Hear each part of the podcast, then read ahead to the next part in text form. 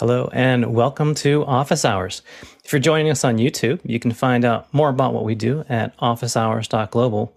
There, you can sign up. Uh, you can use the Join Us tab to uh, join us to become a producer to add to the show by asking your questions, also by joining some of our community activities. Uh, our second hour, usually we um, focus on a particular topic. Uh, Saturday is our education hour. So we'll be turning things over to Dave Trotman, and he's going to be uh, expounding the benefits of PDFs for us. So if you'd like to add questions uh, for the first hour, you can do so. And also the Mukana Tag PDF, you can add questions for the second hour. Dave, what do we have? The first one is from Todd Perry in Prescott, Arizona, being out of the OH loop the last few months with work and general life madness, in need of help with client suggestions for webcams. Are we still thinking Insta is the best overall? Brio 4K still good for 100 or 150 range? Thanks. Good, Dave. Well, I'll start us off here. Uh, the Brio is actually like 178 or something on Amazon right now, and it's 250 sometimes, depending on where you're buying it from. So I don't think you're going to find a 4K Brio for 150. Um, Insta is a terrific camera and a lot of uh, accolades from this group because of its extra features and its sort of remote control device, all that sort of stuff. Uh, but that's still, I think, a $400 microphone, uh, microphone camera. Sorry. Um, the other thing is, uh, you know, you can get a $200 camera from Elgato called the Facecam, and it's the 1080 version is 200. If you want to go up to a Pro version 4K, it's about 400. So I'm thinking you're not going to find anything of the quality that we always recommend if you're going to be under $200. So maybe uh, Courtney has uh, other ideas, but um, suggestions for clients is pretty much whatever they can afford, pay the best you can. It's almost like with a computer buy what you can possibly get for the money you have and uh, make do with what you can get at that price. Good, Courtney.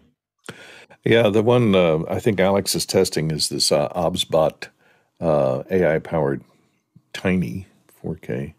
Um, I don't know whether because I think it interfaces with uh, OT, uh, Zoom, uh, Zoom's remote control. So uh, they're and OBS. They're going to uh, test that to see if they can automate it to some degree. Uh, but it's not under the hundred to hundred and fifty dollar range. Uh, and I don't know if you can get the Brio, like you said, 4Ks. You might be able to find some Brio knockoffs that are 4K, but I'd be careful because a lot of the Chinese manufacturers that advertise 4K webcams, some of them are okay. Actually, I've got some, but but none of them. A lot of them, you know, don't have autofocus. They uh, don't really have a 4K sensor. They have a 1080p sensor that they're upscaling to 4K. If you say 4K, so uh, I'd be careful if you're shopping the no names out there. The Link 360, uh, I mean the uh, 360 Link, um, Insta 360 Link is uh, is a good alternative. I think they're under three hundred dollars now, so they are coming down a little bit in price. So that's an, another choice. And I would say um, for that range, yeah, I think I agree. As far as I think the Brio probably gets you the best camera in that price range. Um, if you wanted to add a couple extra features, though, um, you can get the Huddle Cam. This is this doesn't say Huddle Cam; it says Avaya on it, but it's branded in many different ways. We found that the um, the Avaya does take the Huddle Cam firmware. Um, it's this camera has many iterations. It's um, been branded in many different ways and marked up many different ways. Um, I believe the Huddle Cam tends to be around the two hundred dollar price range, but the Avaya branded ones are tend to be about 150. Um, I think I got this in an open box and and B&H for like 130 and you can see them on eBay for a little little cheaper pricing. Um, it has a 4K sensor. It doesn't output 4K. It, it outputs 1080p, but you can use the um, PTZ functionality with the um, remote control. So you can set different PTZ functions um, by zooming in on the screen and be able to access it from there. Uh, it works pretty nice. Um, another feature that it has is it um, has the USB out.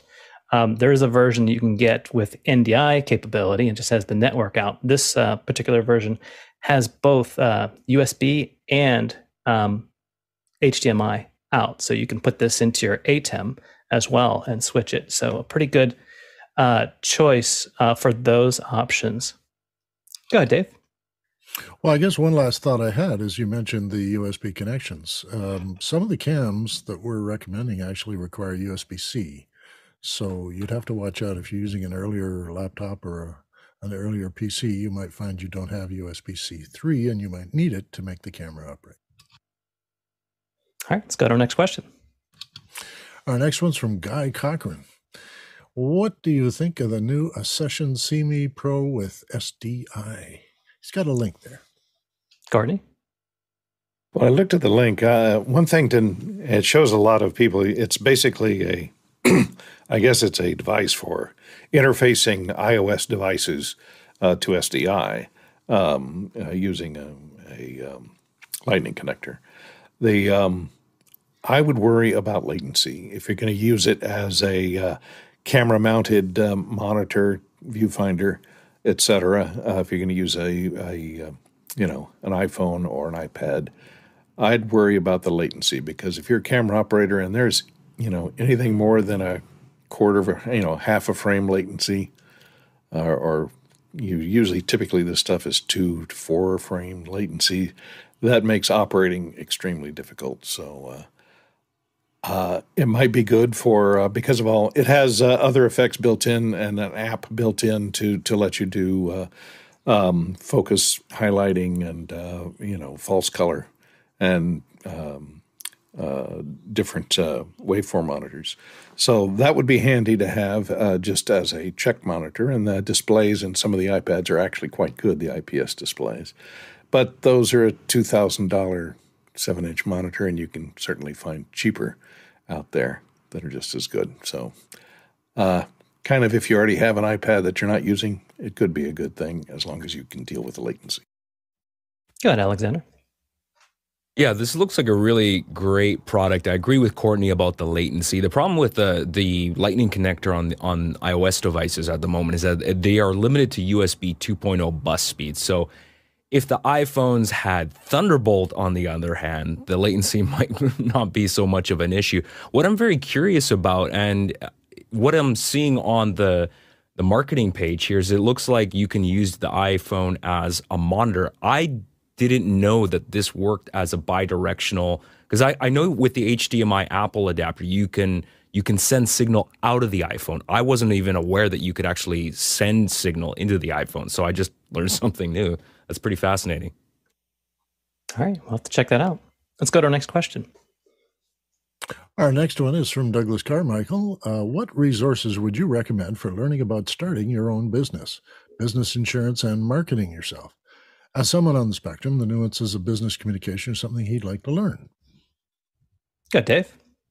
Well, Douglas, I'd recommend you search for an an incubator, a, a, place where they do bring people on to the business. Uh, many people, of course, have never had any training in business, and I know that some of these incubators have consultants on tap that can sit down with you, map out what it is you're thinking of doing, uh, work with you as to what you're going to have to research to figure out what the taxes are and what you're doing, how you hire people and how you get insurance and what you do to get investors to come toward you. So all of these things are sort of business practices that you get usually with experience or working as an understudy to someone else or having worked for someone else for a long time and think you might want to do it yourself. But I think where you're starting from is zero.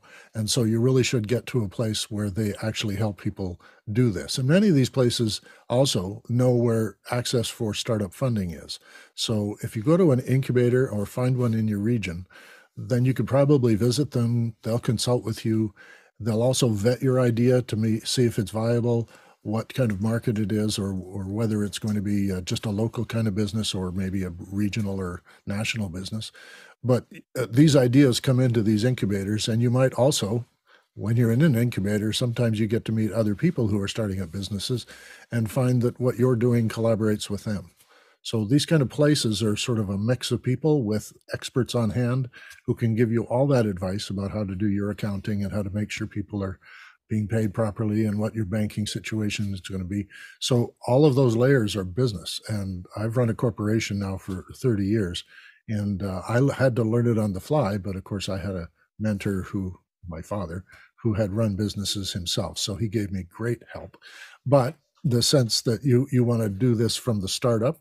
It's going to be a difficult first step, but if you get it with the right people, they can help you a long way. Go ahead, John. Also, check your local community for resources like a Chamber of Commerce might have uh, people you can talk to who are similar businesses as you're looking for. Really understand what value you're adding to your customers and start learning things early like pricing, fixed versus variable costs, and budgeting because you won't stay in business for long if your expenses are more than your revenues. That is, there's no uh, there's no getting around the math of it. I agree with um, suggestions that have been offered. It's helpful to um, observe or uh, mentor around someone that's doing the same thing that you're doing. Oftentimes, the nuances will be determined by the particular area uh, that you're heading into, and also um, don't forget about the office hours resource. We have a whole day on Monday dedicated to the business of doing business. Let's go to our next question. Our next question comes from Craig McFarland in Boston, Massachusetts. When do you think we'll see the gap get tighter between typo, typical autocorrect spell check and ChatGPT for email and messages? Alexander. Well, I think Chat, uh, Chat GPT is a fantastic uh, service. I think it's really neat. I do not want something like that in my email. The problem is privacy and security because if you're going to have something that's cloud based like that, it's going to have to read your emails. And is that something you really want? Until the day that that is proven to be completely, entirely secure, I don't know how you could do that. Now, of course, on the one one hand, you've got companies like Apple that ha- historically have done stuff on chip, on device. And if there was something like Chat GPT that could be processed locally on the device, I'd be all for it because it would give me a lot of value. But until that could happen, that's not something that I would want to have on my device. Go John. Microsoft's going to integrate Chat Chat GPT uh, version four into every one of their applications, and so it's going to be in it's going to be in Outlook, it's going to be in Word. Both of those will have superior autocorrect spell and suggestions, and I'm sure it'll be encrypted. So having it run on a local device, long way away from that happening. Good, Courtney. Um, it doesn't necessarily run on a local device, but it is encrypted. They, it's there now. It's uh, if you open your Edge browser and click on the little the little B in the upper right hand corner, uh, you can open up uh, this little Bing thing, and and you can compose an email right there, uh, and you can you know tell it what you want to do and type in uh, the topics that you want to cover and or even paste in an email that you've composed and have it rewrite it. So uh, it's there now, and it's called. Uh, uh, Microsoft is adding it to all of their their products, including Outlook uh, and Word. So it'll be in there called Copilot to help you compose your emails. Um, and I think uh, I don't think you're really sharing very much. Like you're not sharing your contact list or anything like that with uh, with the public. It's just using the contents of what you type in or what you point to or the subjects you list to construct your emails. I wouldn't worry too much about the privacy. Yeah, I think that particular intersection, Craig, that you um, outline uh, is kind of like um, in between like a spell check, which is ever present, and then a personal assistant like Siri. I think Microsoft tried that before. It was called Clippy. It looks like you're trying to compose an, a resume. so what what is old uh, might become new again. Let's go to our next question. Our next question's from Alexander Knight in Vancouver, BC, Canada. He asks, with the move to USB-C and faster bus speeds on what likely will be the next iPhone, what kind of production level accessories would you like to see that would make a positive impact on your workflow? Good, Dave. I'm really encouraged by this. I've been using a, an iPad mini as a monitor, and also I understand I can use it as a control surface for other apps. So the speed of transit is so fast now that the latency is almost zero. Um, I'm looking forward to seeing what kind of accessories they do come up with because, of course, it's going to be used as a webcam. Um, they want to have this Connect thing where your iPhone just hangs on your monitor and uh, becomes your webcam. Uh, that connectivity has to be pretty quick too, and I hope it's uh, not wireless. That you do in fact plug in your your uh, iPhone and get zero latency from that as well. Um, uh, in terms of accessories I'm looking for, of course, reading SD cards or moving files in and out of devices is always enhanced by any kind of fast uh, transfer. And perhaps there's there's things I haven't even imagined yet that could go uh, with. Well, actually, I imagine a, a, microphone connection that's a little better and easier to use to get sound into an iPad or uh, an iPhone uh, from their faster speeds. So, go ahead, Alexander as I was writing this question, I, I started to get angry about all the times I was trying to pull pro, large ProRes files off of this iPhone that I have. Uh, you know, with 300, 400 gigabytes at USB 2 bus speeds, it's uh, it's not a pleasant time. So that's one thing I think that's really going to solve that problem for a lot of people. And I imagine the the adoption of people in film production who maybe occasionally might want to integrate some iPhone shot would probably more likely want to use an iPhone if they could actually pull that stuff off the device. So I think that's going to be a huge thing. The other thing that I find interesting, and this kind of goes back to one of the previous questions about that um, that Accsoon SeeMo uh, uh, device there. I think for video stuff specifically with that faster bus speeds is really going to be fascinating. I think it's going to open up a, a, huge opportunity for a lot of companies to develop all sorts of really really cool accessories and if I could have a device, if I could use an iPad with an XDR Retina display as a monitor with zero latency, considering the color accuracy of these devices, I mean, you can't get a monitor that's more color ac- accurate at that price point, right? As far as I know. So I think it's just going to be amazing once we start seeing these these accessories come out.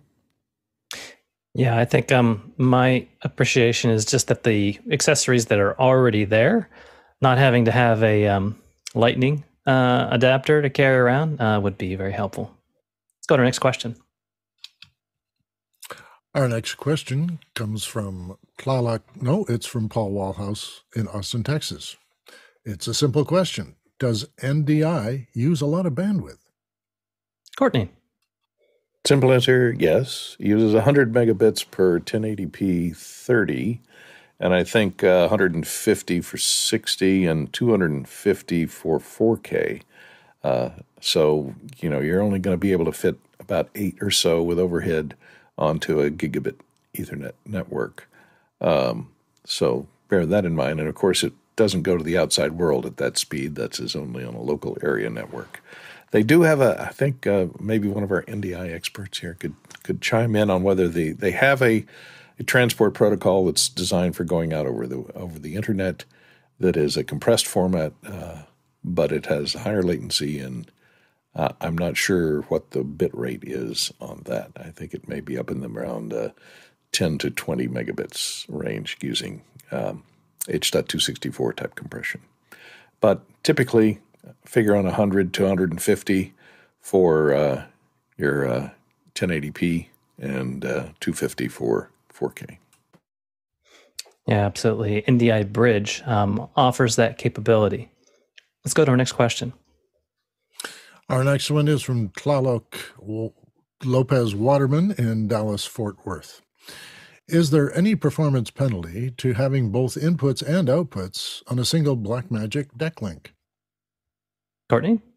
I don't think so, since those are configurable. Uh, you can configure the four SDI uh, ports to be either inputs or outputs. The uh, processing um, hardware is on the card itself to and just determine the directionality that it's hooked up. It, I don't think there's any uh, performance penalty by choosing inputs or outputs.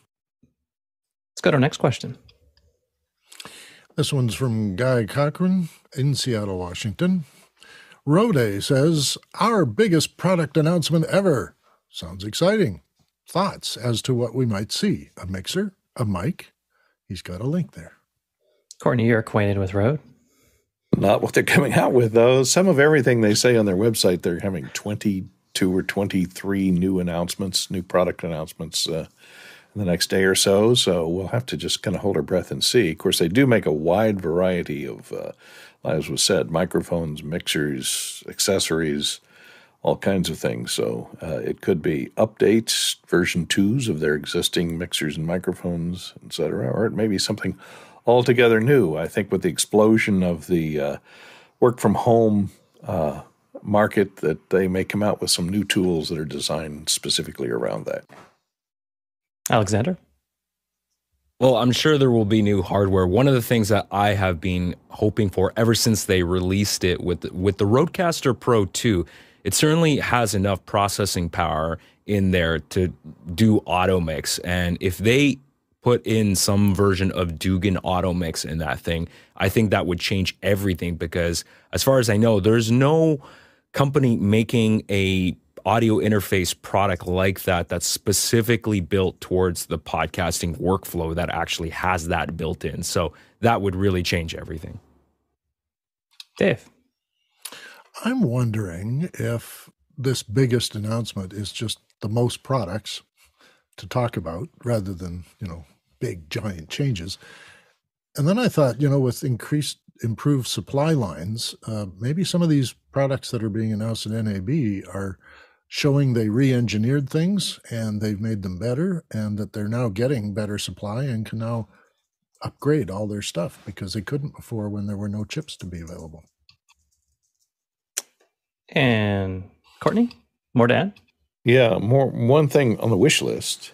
Uh, I wish the Rodecaster Pro 2 had more inputs on it, more input preamps. With only four, uh, and they're four mono inputs, there's no stereo inputs other than through Bluetooth. Um, I would like to see some, you know, more virtual inputs or some RCA inputs on that thing. Uh, and with the virtual mixer built in there, you could easily accommodate them if the hardware was there to process a couple of more inputs uh, via RCA or or quarter inch plug for stereo inputs. That would be handy to have. Uh, so they may look at expanding the Rodecaster Pro, and if you're going to put auto mix in it, you better have more than four, just four inputs, four mono inputs. So um, I'd say more inputs on a Rodecaster Pro. Maybe they can add something like Dugan Auto Mix to it then six inputs or eight inputs. That'd be great. Alexander?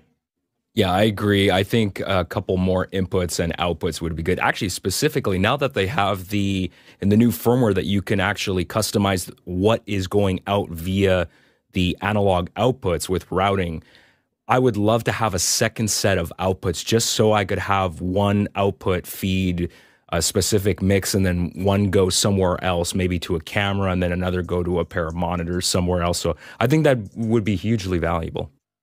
Well, you can do that with the headphone outputs now. So you have four outputs. We have individual level controls on each. And just because it says they're headphone outputs, I use one of mine for something else. So you can use it for that. Fantastic. We are in great expectation about what NAB will be announcing. Office Hours is hugely invested in covering that in our own unique coverage. You can find out about that in our website and on our daily email. Just a re- reminder that um, your voting on the questions is the determines what we spend time on and the order which. So feel free to add your questions and also vote on the questions there. Um, you can tag your questions PDF if you want them to be dedicated to our second hour topic on education. Let's go to our next question. Our next question is from Douglas Carmichael. I'm going to be upgrading from an iPhone 6s Plus on AT&T 4G LTE to an iPhone 14 Plus, purchase part of Verizon promotional deal. What apps in our industry make the most of the iOS platform, and how can I transfer my old apps? Alexander? Well, it depends on what you want to do, but there there are a handful of apps that really stand out to me as truly pro level apps that leverage the processing power on these devices. LumaFusion as a video editor, and of course now DaVinci Resolve on the iPad are absolutely incredible. And of course, Filmic Pro, if you really want to take your iPhone and turn it into a camera where you have full manual control and have access to you know uh, focus peaking and RGB parade and all that stuff that you would kind of want. Um, those are those three apps really stand out for me as far as as far as transferring apps. There is the de- wireless device to device transfer where if both devices on the are on the same Wi-Fi network, you can put them side by side, and the devices will automatically take care of moving your data over from one device to another. People at the Apple Store can also help you do that, but it's very easy to set this up. Dave? He took away my thunder. I was going to talk about that side by side transfer. It's magical. It's very easy to do. And one of your new camera looks at a a screen on your old camera that is produced by the connection for upgrading and moving your stuff. And it just talks to the other machine without you having to do anything. And then you just say, give me that setup on this new uh, iPhone. Um, as to whether you keep some of those old apps, whether you add new ones for production purposes or for high work, uh, the iOS platform is now filled with all kinds of apps to support production. Everything from little uh, Slate apps to allow you to do time code and Slate through uh, an iPad, uh, to all kinds of communication stuff, and and as Alex was talking about, some of the high end control over a camera and remote control of other uh, functions. And some people are using their iPhones to control um, their their vMix and that sort of stuff. So there's all kinds of apps. Uh, it's growing all the time. It's really hard to recommend what you would use it for.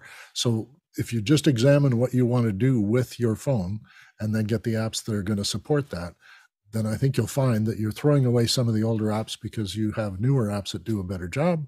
Or if you're just into note taking or picture taking or shooting routine videos and downloading them for editing on another machine, uh, everything you probably had on your 6S Plus is going to work on your new 14.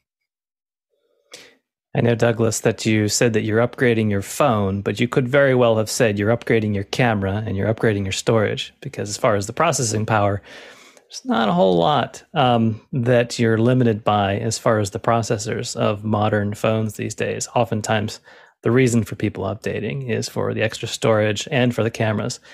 And so I concur with my esteemed associates as far as camera apps. Uh, you might try uh, Filmic if you want to take advantage of that new hardware.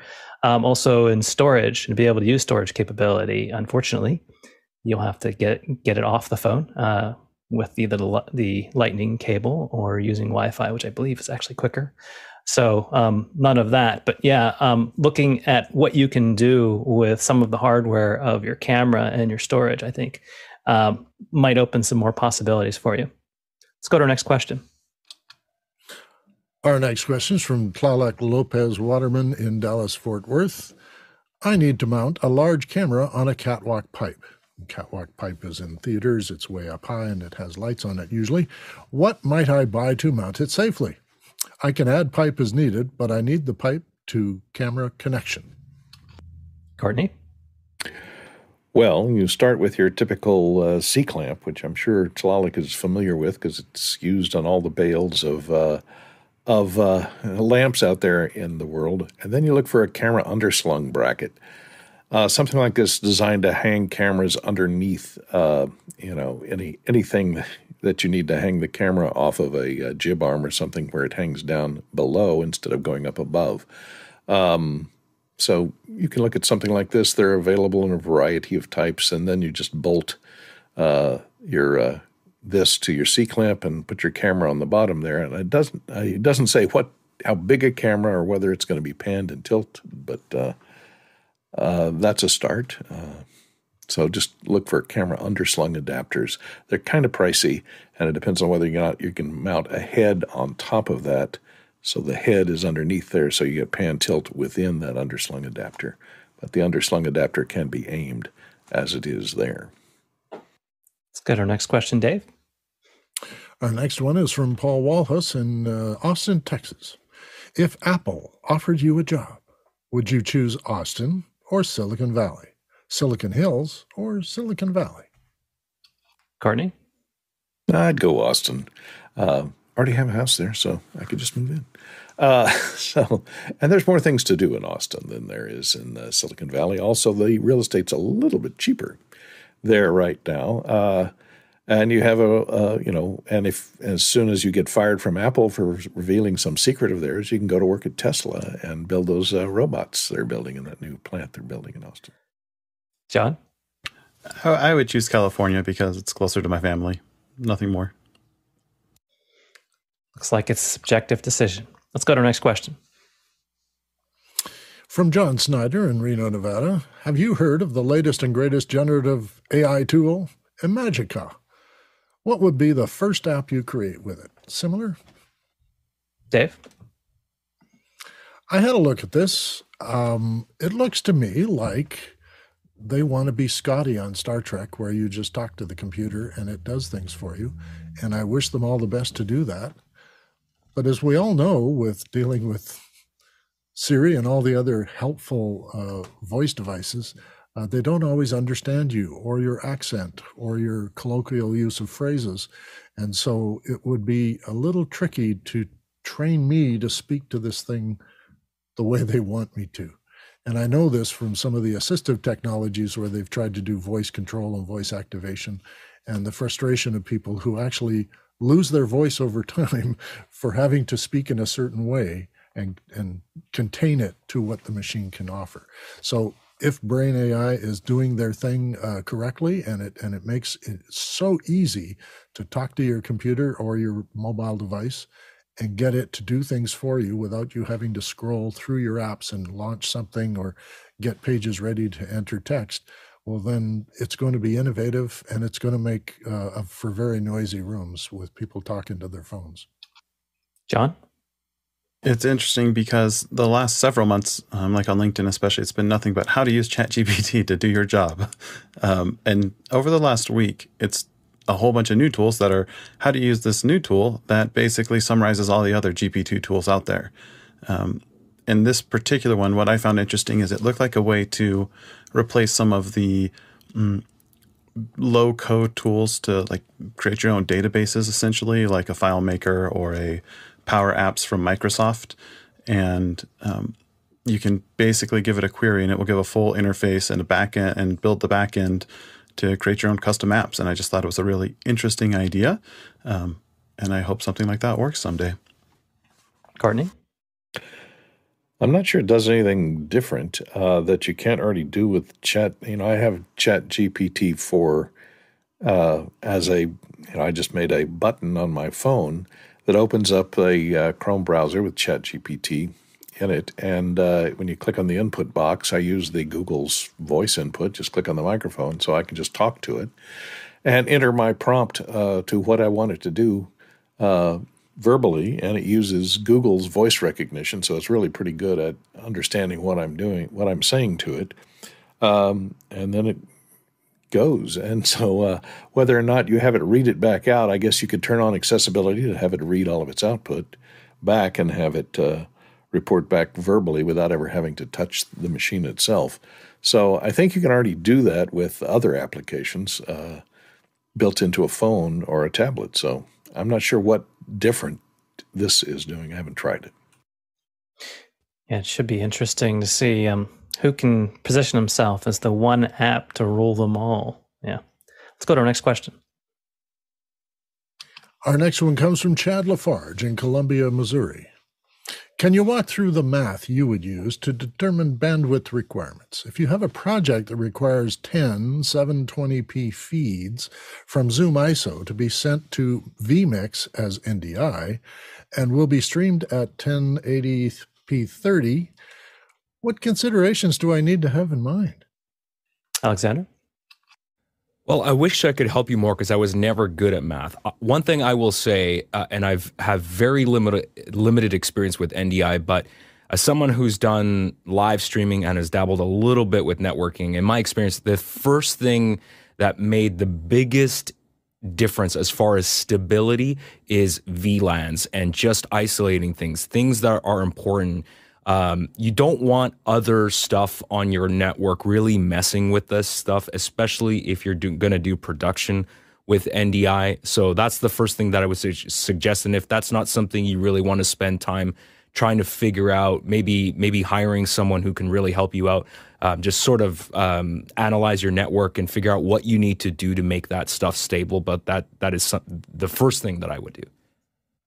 John we did there was a question on bandwidth earlier this week and and according to the the zoom specs on the support page and then we com- compare and contrast that versus what Alex and uh, Jeffrey were seeing was double what their standards were there. So take those standards from Zoom and double it, and that's kind of what you should see. Yeah, I would agree. And it would depend too upon which transport method you are using, what latency you require, and the compression uh, that you're using to send these streams might will factor into that math as well. Let's go into our next question. Our next question is from Andy Kokendorfer in Viera, Florida. What do you charge per hour for video tech consultations? Thanks.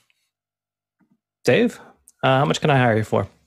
Well, that's a very interesting question because it brings into question a lot of things about what you do as marketing or promoting yourself, as well as trying to secure a yes in a deal.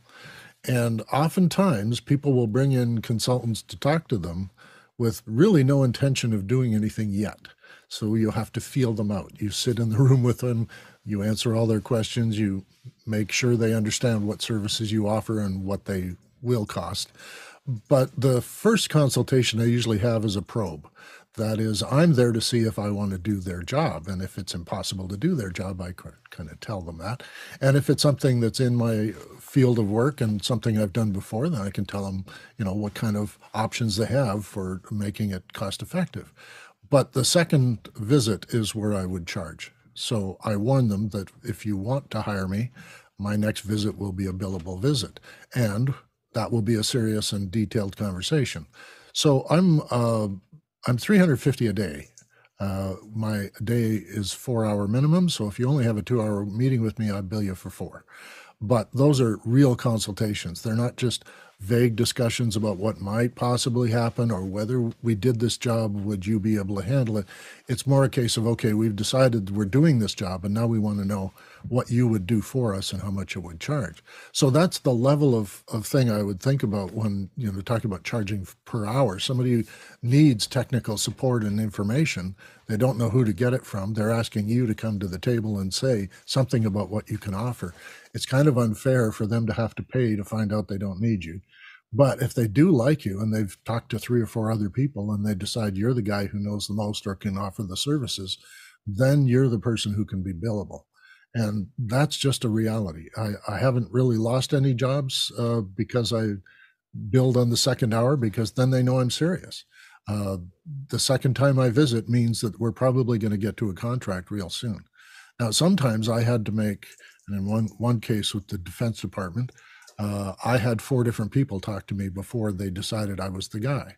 Now, I'm not going to be able to bill the government until they actually sign a contract. So, in those cases, you know what you're getting when you go in. Uh, another time with the provincial government, uh, I warned them that actually I'm not going to meet with you unless you're really serious about doing this contract.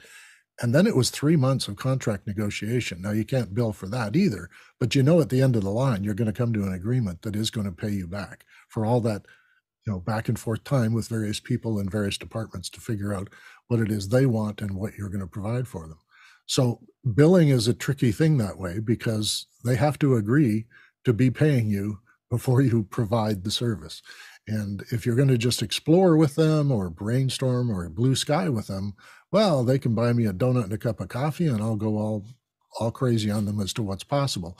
But when it comes down to actually committing me to time, work, and hiring people and doing the work, it's going to be billable even for all my meetings.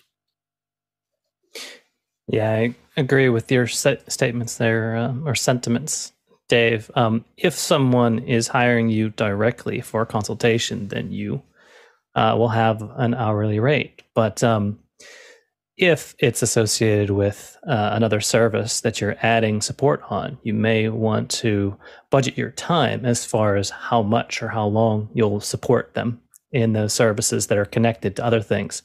Um, free is an option too, uh, depending on your availability as far as giving consultations to former or potential clients. That way, when they do have a commitment, they may consider you for work. Let's go to our next question. Our next question is from Douglas Carmichael. Many broadcasters and industry groups, like the NAB, have been concerned about the wireless industry using C band spectrum for 5G and the loss of reliability when using internet based transport. Wouldn't network based distribution be much cheaper? Courtney? Well, it's hard to string that cable up to the satellite. Uh, C band is used primarily, of course, for satellite communications. Um, and there's a huge existing network. You know, think of DirecTV, think of uh, you know their their uplinks are probably C band, and uh, a lot of the networks use backends that are C band. They have control over those private networks. Sending it over the internet might be a security issue, or sending it over uh, terrestrial based uh, networking may be a problem. You're not going to get the speeds as well that you can get in C band, and the interference probably they're in slightly different uh, frequency ranges. I think uh, C band signals are 3.4 gigahertz to 4.2, and 5G is 5.85 to 6.425. So they're in different frequency bands, and since the satellite dishes are pretty large, C band satellite dishes are pretty large, what you see at satellite farms, and they're pointed up, not at the ground. You can eliminate a lot of the uh, the 5G interference by putting up uh, screens on either side of your dish to prevent any uh, leakage from the local hills stuff uh, in 5G transmitters around to eliminate some of the noise. And um, and since you're working in a different frequency band, you might have to increase the sensitivity of your LNBs, your your amplifiers on the on the C band satellites. But I don't think it's going to be that huge a problem. They are worried about it, but uh, I guess until we get 5G completely uh, deployed everywhere, uh, which is makes it pretty hard because it's pretty low power and pretty short distance range, uh, we we won't really know. Next question. The next one comes to us from John Snyder in Reno, Nevada. Neumann claims that their new MT48 audio interface is the first audio interface in its class that's able to capture the full dynamic range of Neumann microphones. Is that a meaningful claim or marketing speak? Alexander? It's marketing speak. The first when I read this, my first thought was, and how about you quantify that? What does that actually translate into as far as results? This isn't the first interface to have a really, really high dynamic range. The MT48 claims 138 dB dynamic range. Is that high? Yes, of course, that's very, very high. That's a good spec. And the thing, the, I just don't understand where they're going with that. Uh, I, this has never been something that's been at the forefront of my mind. I always look for for good specs in an audio interface. Of course, you want high dynamic range, but what does that translate to in terms of results for recording a band? Yeah, I mean, it's just, it's silly. Courtney? Yeah, if you look at the maximum SPL, which is sound pressure level that you most microphones operate, it's below 120 usually. So um, you're not, you know, most microphones will bottom out before uh, an audio interface is overloaded. Their audio interface is overloaded. So, yeah, being able to transfer that distortion accurately would be, you know, their their marketing claim, I guess. Uh, so I don't think it makes that big a difference. The dynamic range, you know, remember 120 dB is the threshold of pain for sound levels. So uh, you don't need that high a dynamic range for a microphone because it's not capturing usually accurately anything above, you know, around 100. So, Dave? I'm kind of captured by the phrase when used in its class. Um, it always makes me wonder what classes exist and which one do they fit into. And it's a, a claim rather than a statement of fact. So whatever class they think they're in, they may be the best at it, but I have no idea what the classes are. So. Absolutely. Our producers are in a class of their own, and you can vote on the questions and um, be able to enter your own questions. If you want to enter something for our second hour topic, use the Tag PDF. All right, Dave, let's go to our next question. Our next one is from Paul Walhus in Austin, Texas. Is the humanoid AI robot that's coming out of a large factory in Austin blow away cars and rockets in importance to mankind, and parallel AI in importance to mankind? Good, Courtney. Not for a long time. I think these humanoid robots are going to be like your clumsy little brother. You know, it's uh, for a long time. They're not going to be able to really do intricate. Uh, you know, they might have repeatability, but uh, uh, there Musk propone, you know, proposes the fact that you know they're um, the one thing that industrial robots don't have is is the freedom to move around, uh, and these would solve that problem. But once you give them feet to move around on and balance to have to deal with to to move that thing around on two feet, precision goes out kind of goes out the window. So you can't have precise pick and place robots or robots that are operating on an assembly line, which you know have to put something precisely in a specific, you know, to a tenth of a millimeter, very carefully because you'd have to incorporate machine vision plus balance plus all that stuff. So. Uh, I don't think it's going to be that big a case unless you use the robots to build other robots, and then we got to be be very, very careful. Well, what if they just hold on to something while they're picking and placing? You know, mooring your mooring yourself down. You know, strap yourself in. Yeah, go, John. Yeah, I saw a video of a twenty million dollar robot that stacked nine boxes successfully on a conveyor belt. So, it's the future is here, I suppose. The idea that robots should be like humans in shape and form assumes that robots are going to operate in the same locations and areas that humans operate. And the opposite is going to happen. Is we're going to change how our factories are shaped to fit robots that are autonomous and can move around and replace humans. Um, as negative as that sounds, but the reason why our factories are the shape they are now is because we have humans walking around in them, and we'll just build factories where robots drive instead, and it'll be much much more efficient. I have to admit that I am curious as to why more first principles thinking hasn't been applied to the form factor of robots. And I think you make a good point, John, as far as the application in which we use them. Now, of course, if you wanted to interface with a robot, maybe the most comforting thing for a human to see is a humanoid figure. Let's go to our next question. Our next one comes from Brody Hefner in New York City.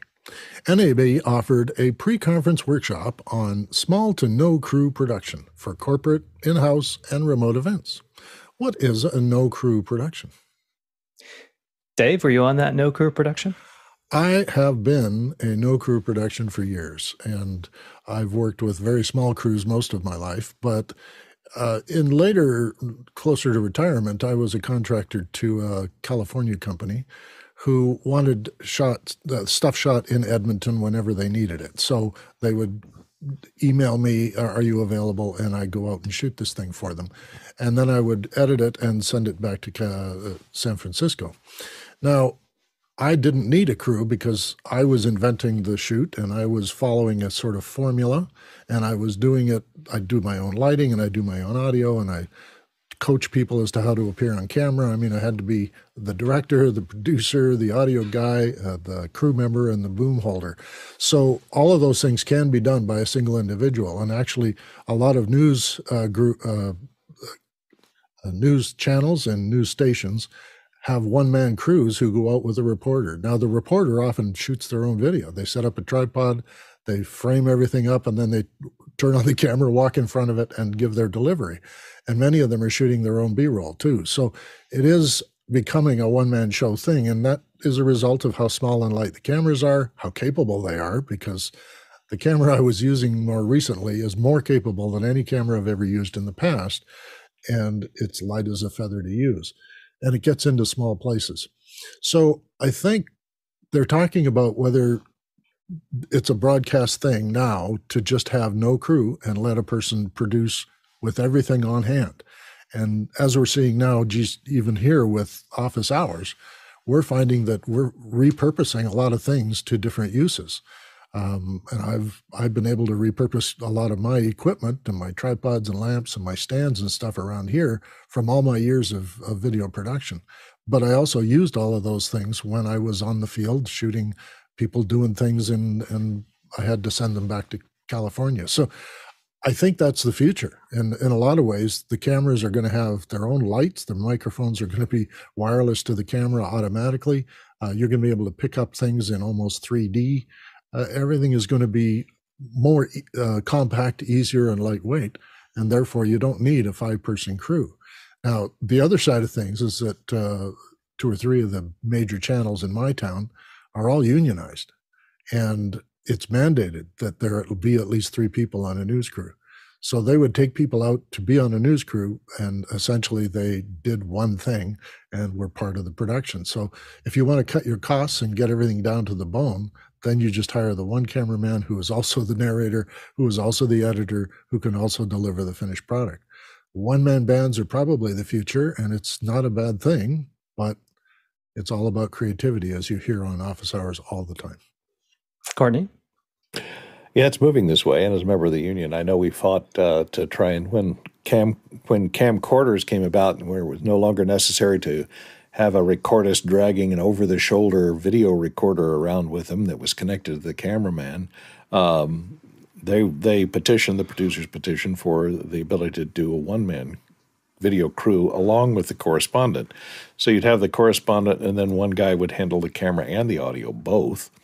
Uh, so they now made that concession. So that's as close to a no man crew as you get with uh, with having a crew at all. And now a lot of correspondents, as was said by David, that uh, go out with just a camcorder or just a you know a small handheld camcorder, and some of them even do reporting with their phone these days. So you see uh, the scrum of uh, reporters surrounding somebody as they come out of the courthouse or something, and a lot of them are just holding up phones. A lot of those are radio reporters or portable recorders. They're doing their own recording, they're doing their own editing, and they're filing their reports, you know, within a half hour of something of that news event happening.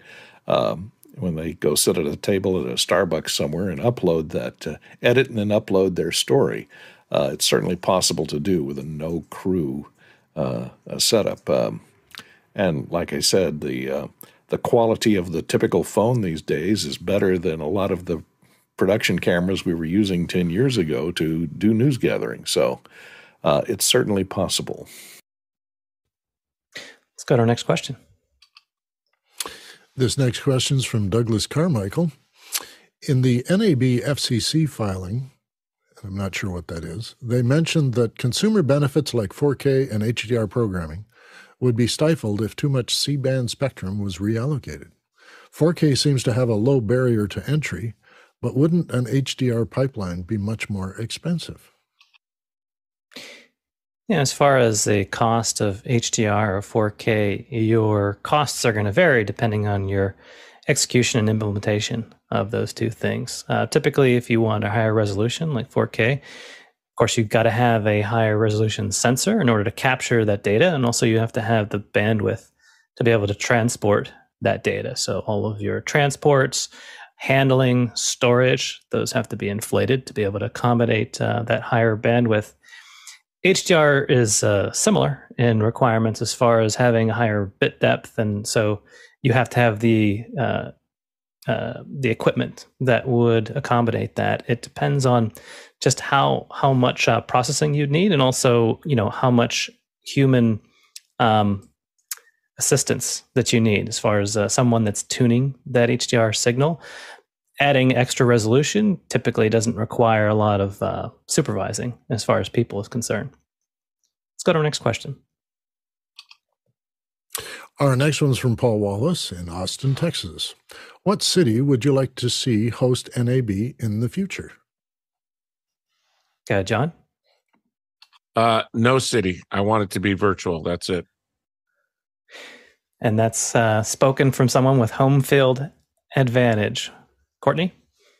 Well, of course, uh, I'd like to see LA host NAB in the future because a lot of the broadcasters are located here. So uh, they wouldn't have to travel, and you could see examples of uh, broadcast stations or production studios. Uh, they're all in place here. So, um, and each of those could host meetings and instructional programs. So, I think that would be a great source for for uh, NAB to be in. So the answer is close. Next question. Our next one comes from Alexander Knight in Vancouver, BC. As I'm doing more projects as a side hustle, trying to turn it into a decent supplemental income to my full time job, I always feel bad about charging a minimum hourly rate. How do I get over this? Dave? Well, my advice to you is to just pretend it's a big time job and it's your full time job. I charge what I need. So if I need more money, got to replace my car or something, well, then I'm going to charge more. If I feel it's a charity, a nonprofit, or somebody that just needs a helping hand, then I'll charge less. The hourly rate is your hourly rate because if you change it and other people talk to each other, then you're going to get people saying, "Well, no, your rate is this, isn't it?" And then you're you're having to explain why it's different for everyone. I also have a feature that I had implemented way back when I started, and it had to do with the nuisance a person will be. Uh, maybe Courtney can comment on this as well. Sometimes you get a client who's really enthusiastic, they want to do the job, and then they become a nuisance and they want to change this and they want to change that. And they're they're trying to get the scope to creep out, and you're trying to restrain them and say, well, that's going to cost you more and all this stuff. And they're pleading with you, well, you know, I just had this idea, I want them, and you're you're spending more time dealing with that person than getting the job done. Well, I've done enough of those that I thought, you know, I'm going to put a percentage onto the proposal, which includes a nuisance fee. They don't know about it, but it's in my proposal. And if they still want to work with me with that price, that's great because then they're paying for that nuisance value. If they turn out not to be a nuisance, if my projection on them was wrong that they're just going to be a nuisance, I just give them a discount when I finally bill. And they're very surprised to find that there was a reduction in the cost because we got the job done nice and efficient and it was very smoothly planned and everything went well and you weren't a nuisance to me. So I think that's an option for you is to bill on the hourly rate that you usually charge. And then if people are really fun to work with, they did a great job and they helped you make it more efficient and more profitable, well, then give them a kickback. John? So that's what a convenience fee is, I guess. Um, I would say if you're adding more value than you cost, people will be satisfied, and be you should be satisfied with that too. Courtney? All good points. And this conversation comes up a lot of times when people say, What about billing half days? Can you give me a half day off your daily rate? Because we're only going to be shooting for, for uh, two hours. We only have the talent for an hour and a half. So we're only going to be shooting for two hours most. Uh, can you give me a half day rate? And I will give a half day rate, but it's not near one half of my daily rate because the thing you have to consider is if you agree to book that job or book a job that's a short day or a half day or something uh, shy of what you'd normally get for a day's pay with another job, another full paying job, you got to consider that if you book that job, you may have to turn down another job that would have paid your full day rate. So you may end up losing money taking that half day job uh, because you could have worked that full day job and gotten your full rate for that day, and you can't book your equip- your equipment and yourself out on two two half days at the same time. Usually, I tell people because a half day schedule never stays really a half day. You know, it's like, oh, we just need one more shot. You know, and you can't be late to your other job if the if the times uh, get anywhere near each other. So, I usually say, you know, well, I'll give you a reduction. It'll be about a 20% reduction over my full day rate, or maybe a 25% reduction over my full day rate, but it's never half uh, because you have to take into account the fact that to, to book that half day, you have to be prepared to lose a full day. Maybe we can just take all the half days and put them together. Let's go to our next question. Our next one is from Gordon Lake in Los Angeles, California. When you upgrade your gear, do you sell the old gear or keep it in your kit if you think you can still make more money on it than you would get selling it? What do you do, Dave? Well, the funny thing is is that I don't have a lot of gear outside of my lighting and my camera. If I need microphone systems, I rent them. If I need more lighting, I rent it. And if I need more gear or tripods or anything else, yeah, I don't own it. I'd like to do the work with the profit in mind. And if I'm laying out thousands of dollars for a camera, that means I've got to do lots and lots and lots of work to pay it back. And I find that renting a camera means that I can go a few months without having to shoot anything, and I'm not sitting on an expensive camera that I bought when I need to upgrade to a new thing, uh, I get the best one out of the rental shop. I don't have to worry about buying a new camera every three or four years when they come up with new features and better lenses and all the stuff. So I think in terms of you know what I did in terms of my company was to just have some basics that I could do very quickly, this run and gun kind of thing. And then if I am going to get into serious production, I hire people and I rent stuff and I don't have to resell it at the end. Go ahead, Courtney.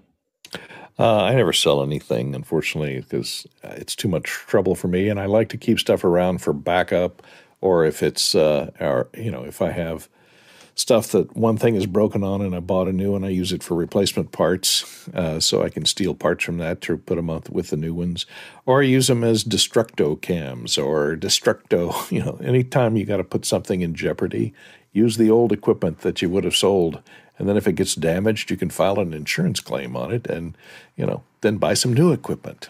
So that's what I do. Fantastic. Also, to keep in mind is that um, having a backup is great. If you value that as a backup, that might be helpful. But keep in mind that um, storing things is not free. Uh, you've got to find it, find a place for it. Also, you pay a complexity penalty. The more things you keep around, the harder it is to find the things that you might be reaching for uh, uh, more often. So keep that in mind as far as how many of the old iterations of things you'd like to keep around. Well, we'd like to keep you around for our second hour. Um, we're going to be moving into our second hour education on PDFs, and you can put your questions in with the Mukana Tag PDF. Just a couple of announcements before we hand things over to John to host our second hour. Uh, you'll notice our new schedule uh, for next week is out. We're very focused on our NAB coverage.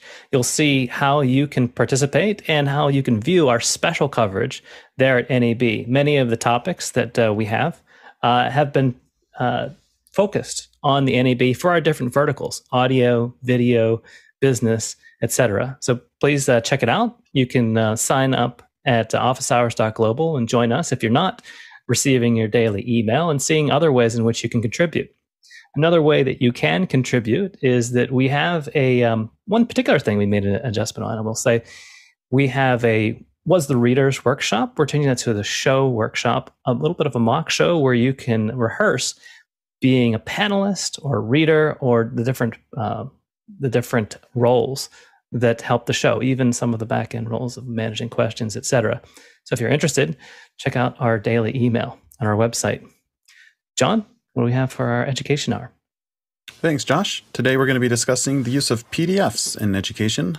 We all use them every day, and PDFs are the de facto standard for digitizing documents. Why is that, and how can you, our producers, get the most out of them?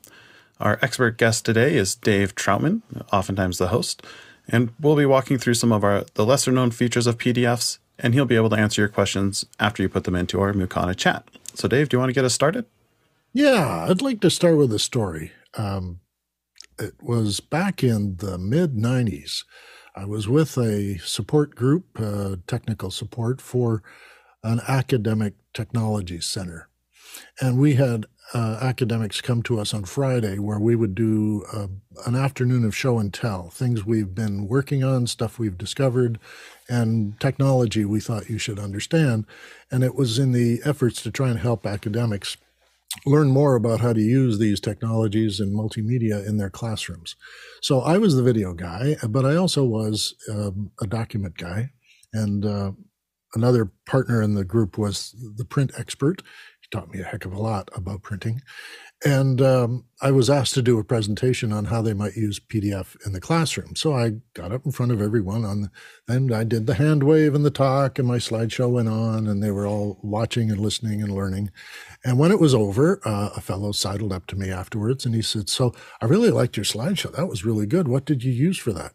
Uh, was that PowerPoint?" And I said, "No, that was PDF. It was full screen, and it worked just like a slideshow." And that was a feature nobody knew PDF could do, which was to present. So PDFs can do that. But PDFs, their history is that they're a portable document format, which Adobe created to help people with prepress. Prepress is the process whereby you set up a document in order for it to go through a certain kind of press process. Many of these press processes are rather unique and difficult, and different machinery has been invented over the centuries to do printing. And uh, we were finding that with electronic documents, uh, some of these presses were having trouble with the handling the imaging. So PDF uh, spawned a number of uh, different readers. That allowed you to, on any of the computer platforms at the time, and this goes back to Linux and some other uh, long dead platforms, PDFs were supposed to be able to just be able to give you the same document on any screen. And they really succeeded in doing this back in 2007. They started uh, spawning these these uh, versions that would be able to work on any platform. PDFs uh, were also a candidate for internet. That is, before HTML became popular, uh, Adobe was working on what they called streaming a PDF, where you wouldn't load the whole PDF, you would just load each page as you watch it. And as you went from page to page, it would just unload the page you read and load the page that's coming up next. And you wouldn't notice in the middle of it that you're reading a PDF, you'd just be getting a web page. Well, this is before the web actually took things over. Uh, before the web, we had things like Gopher um, and um, uh, other uh, text platforms.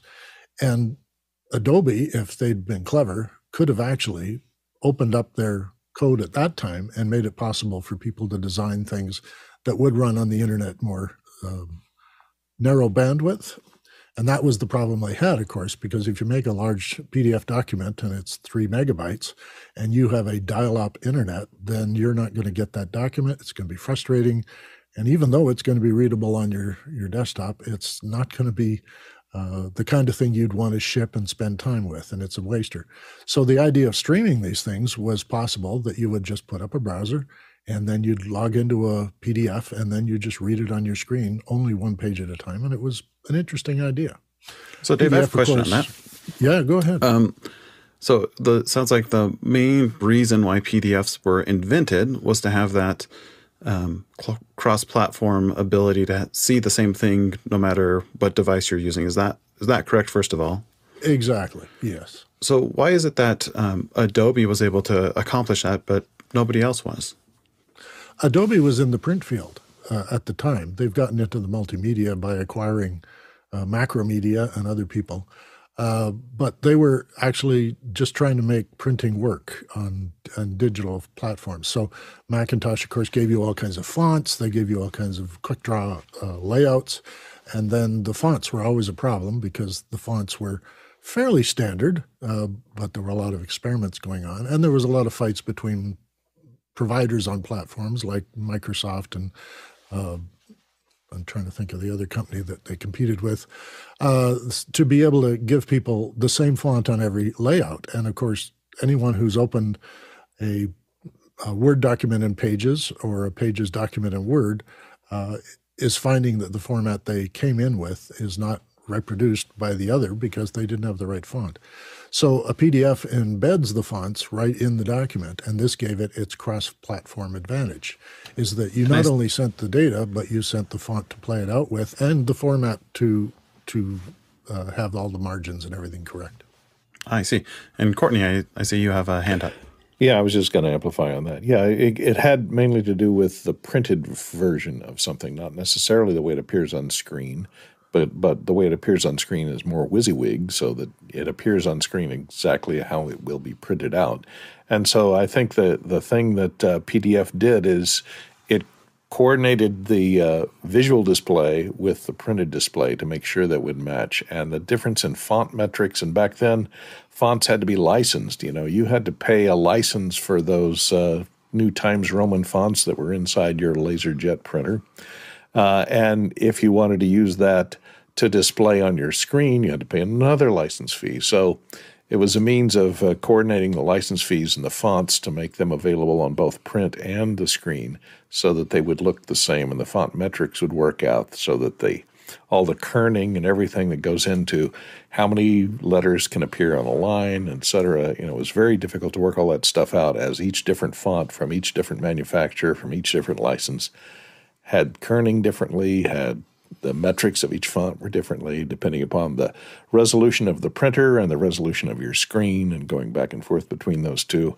And that was a lot to work out, and Adobe did the uh, work uh, to make that uh, portable so that it would look the same and print the same on a variety of different printers and a variety of different screens and resolutions of computers. Interesting. And so the innovation, the... the innovation they gave us was called PostScript. PostScript was a way to describe a page mathematically. And that allowed for the very high resolution fonts and the very high resolution imagery production that comes with the PDF because PostScript was then adopted by all the printing companies, all the electronic printing companies. The ones who do mechanical printing, they adopted that too eventually. But yeah, it came up first with the PostScript standard. And then when everybody signed on to that license, it standardized the way everybody could print. And then for, of course, screens, Apple had a thing called QuickDraw for their graphics on the screen, and it was pretty effective. It's pretty heavy load on the CPU and uh, graphics uh, chips that were in the CPU, but they adopted uh, PostScript as their face uh, right on the screen and in their print environment, and they called it Quartz. So if you got a Mac in the uh, late 90s, you were suddenly uh, you were using QuickDraw, and then in the 2000s, when the uh, Mac 10 came out, it adopted uh, PDF as a standard within the operating system using its Quartz interpretation of PostScript. Great. So that's the history of PDFs. Um, are we ready to jump into questions, or Let's you want to try to a few questions. What we today? Great. And many of the things I've got here to talk about will probably come up in the questions, and if they don't, I'll bring them to the talk conversation. All right. What's our first question?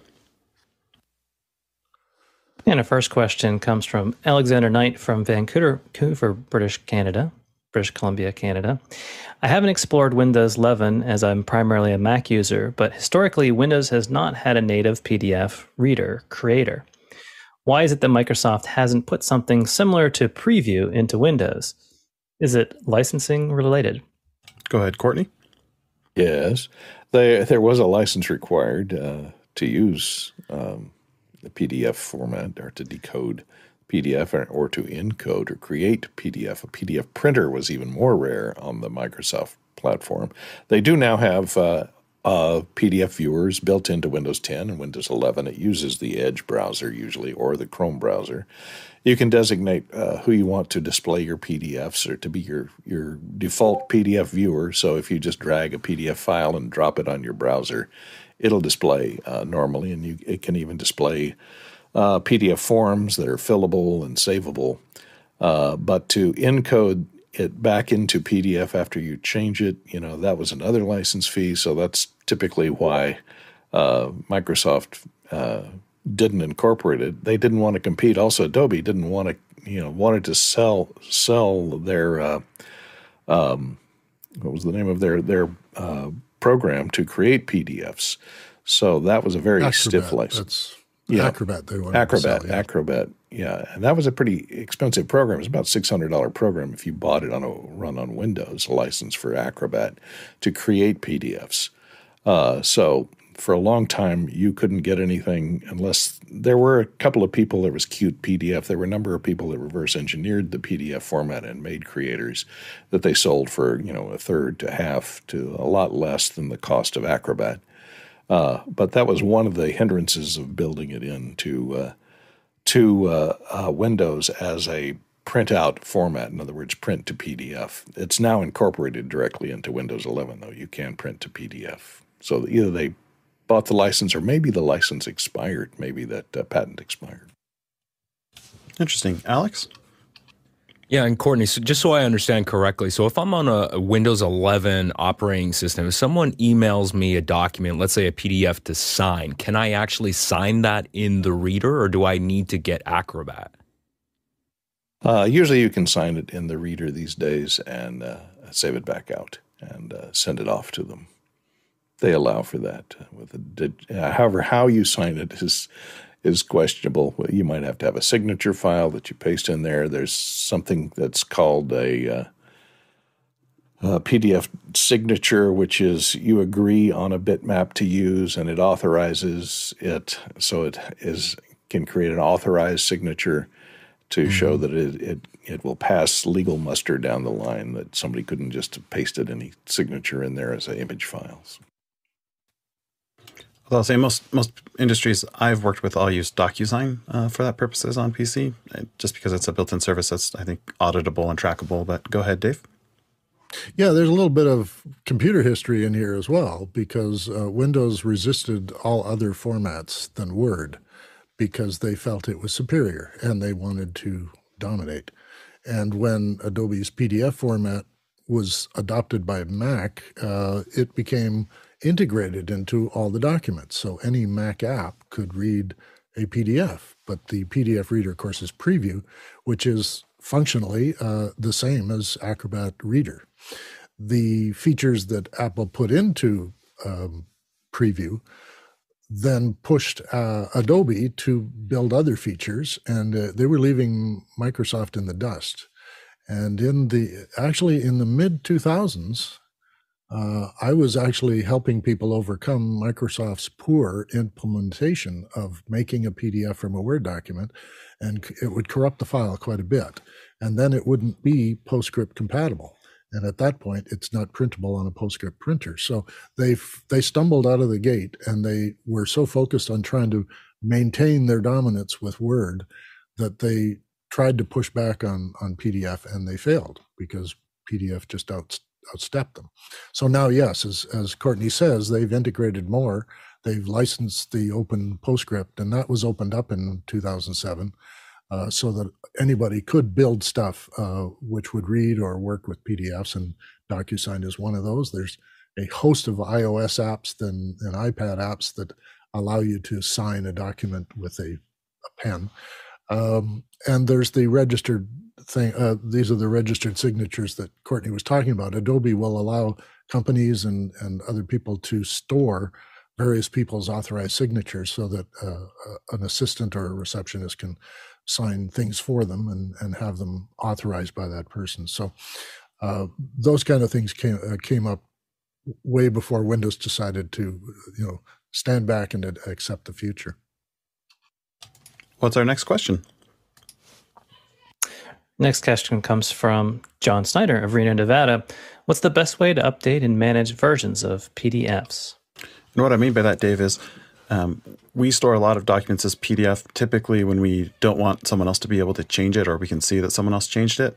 The problem is, if you need to make a small edit or change, it seems like the only way that I can find is to just completely replace the file, which breaks any previous links to that. So I'm wondering if you know of a better way or if we're doing the best we can. Okay, two sides to this question. So that's I'll address that one second. The first one is, of course, update your reader app. So whatever you're using, and Adobe is a free reader. Uh, Acrobat Reader is available for anyone to download, and it actually has an update feature in it. It kind of warns you that there's a new version of PDF, and we're adding it to the reader, and you can read. Uh, you'll get some of these documents that say your version can't read, and it's sort of a blank screen saying, you know, upgrade your reader. So in those instances, uh, and in terms of Apple's preview app, some PDFs show that and when you open them in preview, they just come up kind of blank and say, this is not readable. And then you go to Adobe Reader and it is readable. And also, if it's a form, you can fill it in. The other side is, is when you want to change the document itself. And that is tricky because, yes, making the document over again and all of its comments and anything else you are working with uh, is a real chore, and keeping versions straight is a real chore the easiest way to do this is to use the Acrobat uh, Pro uh, document management tool. Uh, Acrobat Pro is, again, as Courtney says, it was very expensive, but now it comes with the Creative Suite. So Adobe's Creative Suite includes Acrobat, and Acrobat Pro is what you would use to take somebody else's PDF, for instance.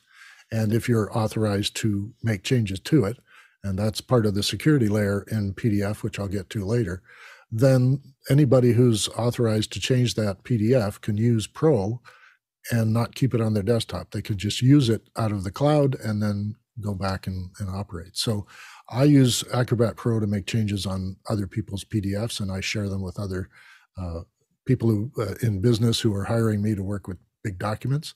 Uh, I've had to get them to upgrade their readers from the free version of something they got on the net to using Acrobat Reader in order for it to conform properly with what we're building.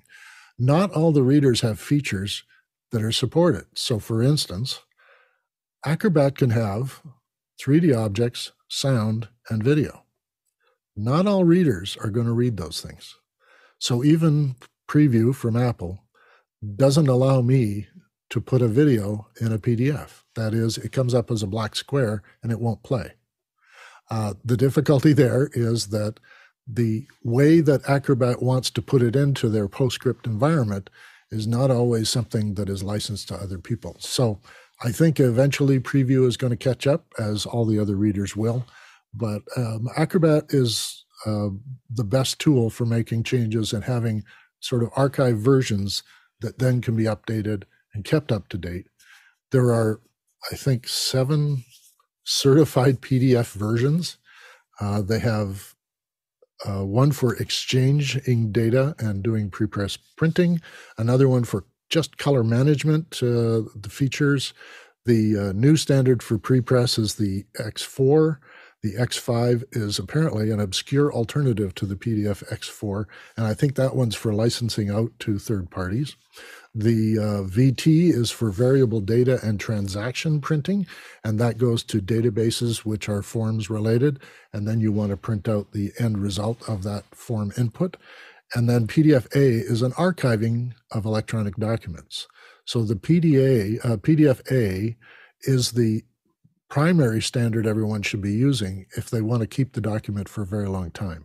If you're just doing documents and they're disposable and they they end when the project ends, well then you don't need archiving. You just need the the standard PDF uh, uh, 1A. But if you're going to keep them forever and they become important documents, certainly for some uh, corporations and nonprofit organizations, there are founding documents and contract agreements and stuff they want to keep. And then there's one called the certified PDF. And it proves that the PDF you make there has already been pre flighted. Now, pre flight is a process for printing where you work on a, a conforming your document to the kind of printer it's going to go to. Now, this isn't just desktop printers, these are massive web printers that you know like newspaper rooms have uh, for making many many hundreds of copies of these things. And they want the color accuracy correct and they want the fonts all to fit and all the mathematics that's in the document has to resolve well on these printers. Well pre-flight is a process you go through where you check the document to make sure it's going to print the way you expect. Now printers use cmyk which is cyan magenta yellow and black and they print layers of them. They start with the yellow and then they do the magenta and then they go through uh, until they get to the black overlay, which is usually your text. And now all your images are correct and they all line up properly and they're all super sharp and clear. And depending on what machine you're using, and some of these guys are they're uh, three pass prints, they're electronic uh, trace printers, uh, there are vector printers, and then there are the big web printers that the corporations use for uh, annual reports and that sort of stuff. So uh, you'd have to be conversant in what the printing company you're going to use wants as a PDF, and then find out what format they would prefer, and then make your documents with that format. That way, they will be able to say, yes, this is pre flighted, it's good, it's going to go, and we don't have to come back to you and say, change your PDF because it doesn't conform. This seems and pretty this complicated. Stuff, yeah. It's a game um, uh, because there's all many different kinds of printers in all parts of the world. So, so, so for teachers, right? that that was a lot of different versions. Um, what's the one, like the one thing that they should use, or or the one ver- type that's going to be the most helpful for the most people? Yeah, the PDF A and the PDF X are both useful in just printing desktops and for handouts or for students to read on their computers. So yeah, the PDFA is is perfectly good for everything a teacher's going to use. Great. Um, producers, remember that you can put your questions into Makana, and we'll get to them, and we'll move to some questions right now. What's our next one? And our next question is from Alexander Knight from Vancouver, British Columbia. And he writes in Back when I worked in tech, I would routinely create documents in PDF for training purposes, but a lot of this has been supplanted by online knowledge based websites and videos. Where do you still see the value of the PDF format? What do you see, Dave? It's anything that is sort of legally binding is going to be a PDF. It's a level of trust and security. In a lot of areas, trust and security doesn't matter. So, in training, yeah, and in education, even there, um, everybody is free to look at whatever a teacher is giving their kids, so it's not secure and secret. Uh, anytime you're dealing with trademark stuff and anytime you're dealing with copyrights and that and you want to protect them, the PDF allows people to look at the page. They can't copy and paste from it, they can't print it, they can't make changes to it, they can't screen cap it. It's really secure. And that's where your PDF is moving into is a security layer kind of option. Every lawyer's office I know of now operates exclusively in PDFs. All governments that I've worked with ask me to submit as PDF. And I have a thing that I'm going to show later, which was a corporation that was starting a new business. They were building uh, a, a pharmaceutical company and they had to get their regulatory approval and they had to submit enormous piles of documents. And they came to me and said is there an easy way to do this to change things and make them acceptable? And it turned out that yes pdf was what they health canada were the people they were trying to impress all their regulatory filings were done as pdfs which also included lots of photographs and detailed images diagrams charts floor plans it all went into PDFs very easily and allowed us to submit things repeatedly with up, updates and changes. And in the sequence of submissions that they asked for, they all came in as PDF. They actually said there was a list in their requirements of the things not to submit. And the only thing they would take is a USB stick with large documents on it. They felt that was the most secure way within their operation at the government level to keep your stuff secret and you know confined to just those people reviewing it so that it wasn't on a cd-rom that would be left in a computer or it wasn't a big pile of paper that might be in a box that somebody could look into. So they wanted more security at their end and pdfs managed to do that because all the documents we gave them had a prearranged password that the regulator would provide to put into the document so nobody else could see it. And then they would know anybody who had authorization had seen it. Hmm. What's our next question? Eric Billings from Washington, D.C. wants to know Do any of you have a favorite PDF to text program or programming library for converting both old and new PDFs? What's your favorite, Dave? Hmm. PDF to text. Well, I, I use Acrobat and I'm licensed for it and I paid the big fee. And a warning to anyone who's going to go into Acrobat Pro, they're deprecating the downloadable version for your desktop. They want you to work in the cloud. Um, it will make a text export from any PDF. So that's a thing it can do. Um, because it's what I paid for, I use the most. It's like having an expensive camera. You're going to shoot with that one. So I'm maybe not the guy to ask about that. There are some other ones, uh, and my sister works in film, and she gets um, she gets um, prop lists. That's right. She gets lists of props and they're all in PDF. And she'd like to transport them into a text thing so she can make notes on it. And I've tried to teach her to use a PDF reader that allows you to comment and make notes, but she's not happy with it. So she likes to export it to text. And she has an iOS app uh, or an iPad app that she uses to to both read it and then save it as text and then comment and write things back or use it for emails and things. Um, I'm welcome uh, anybody else who works in PDFs or has a PDF to text program would want to suggest because I don't usually do that. So, yeah, and are we? Uh, my question is: Are we generally talking about taking a, a PDF that's been written as a document and then printed to PDF? I think that's a different process than if you're taking a scanned-in document and you have to OCR it. Um, do you have you ever seen any differences? Because I know there's lots of tools that can take a PDF and turn it into text. Dave, is mm-hmm. is Adobe's better than any of the others at pulling out that information, whether through optical character recognition or just uh, the built-in extractors? I find that the the readers from Adobe are really good at that, and the Pro version has a scanning feature, like it's a tool right in it that will scan documents and create books. It'll scan document after document Notes in Mac uh, is doing that as well. They're letting you use the camera on your phone to capture a document, OCR it, and then save it as a PDF. And it's a searchable document. You can find the words in the text.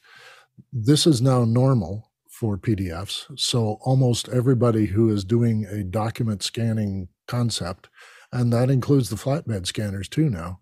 The software is now able to just conform it as a PDF and put it into PostScript. So I guess uh, there is no preference. It's sort of try them all, find the one that's affordable for you and, and does the job you want. Uh, if you're making PDFs of a certain kind with these tools and they don't conform to what the other people want to read, that's going to be a problem for you.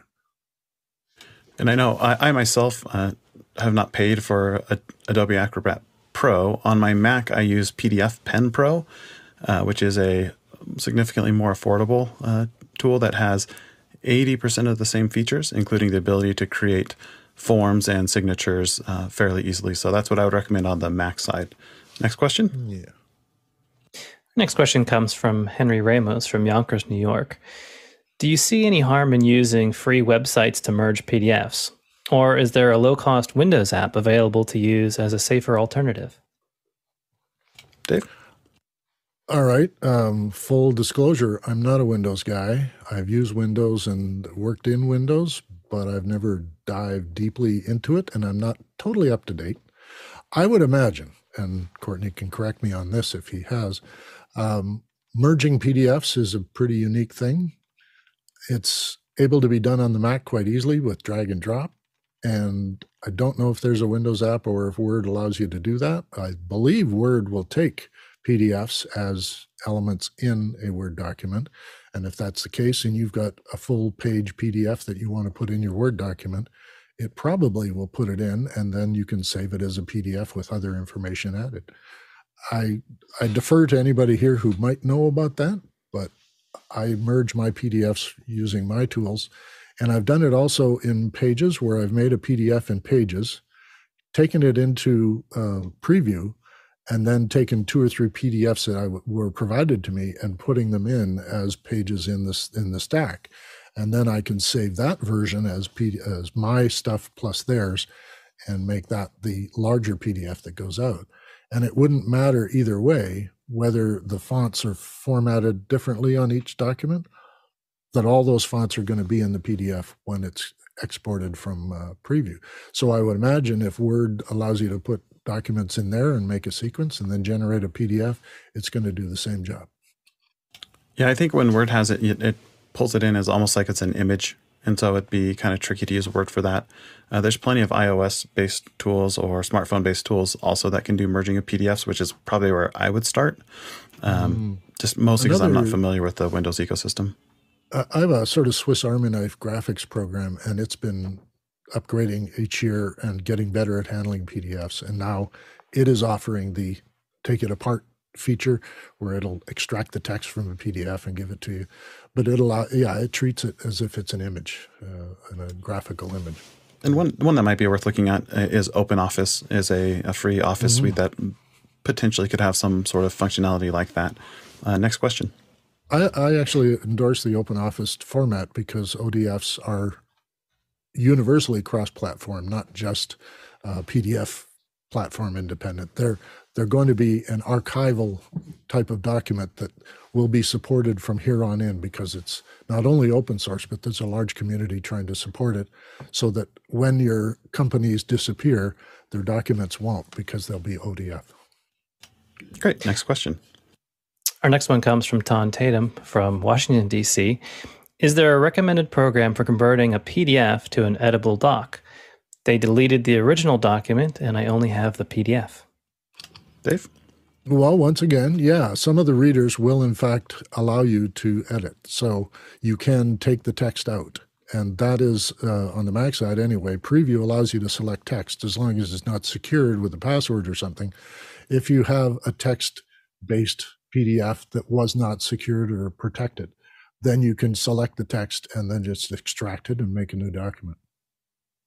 And then, Dave, um, I know that like with PDFpen, when you try to edit uh, the text inside of a PDF, you can, but it doesn't have smarts like line breaks and stuff. How does like Acrobat do with that sort of thing? Is it something that you have to be careful of?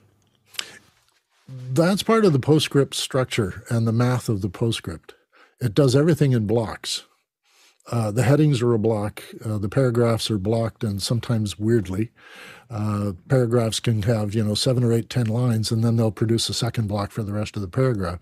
And this is true for all PDFs. So it's just the way PostScript sort of layers things on top and allows you to move content around. Um, so I'm going to go back to what you asked me.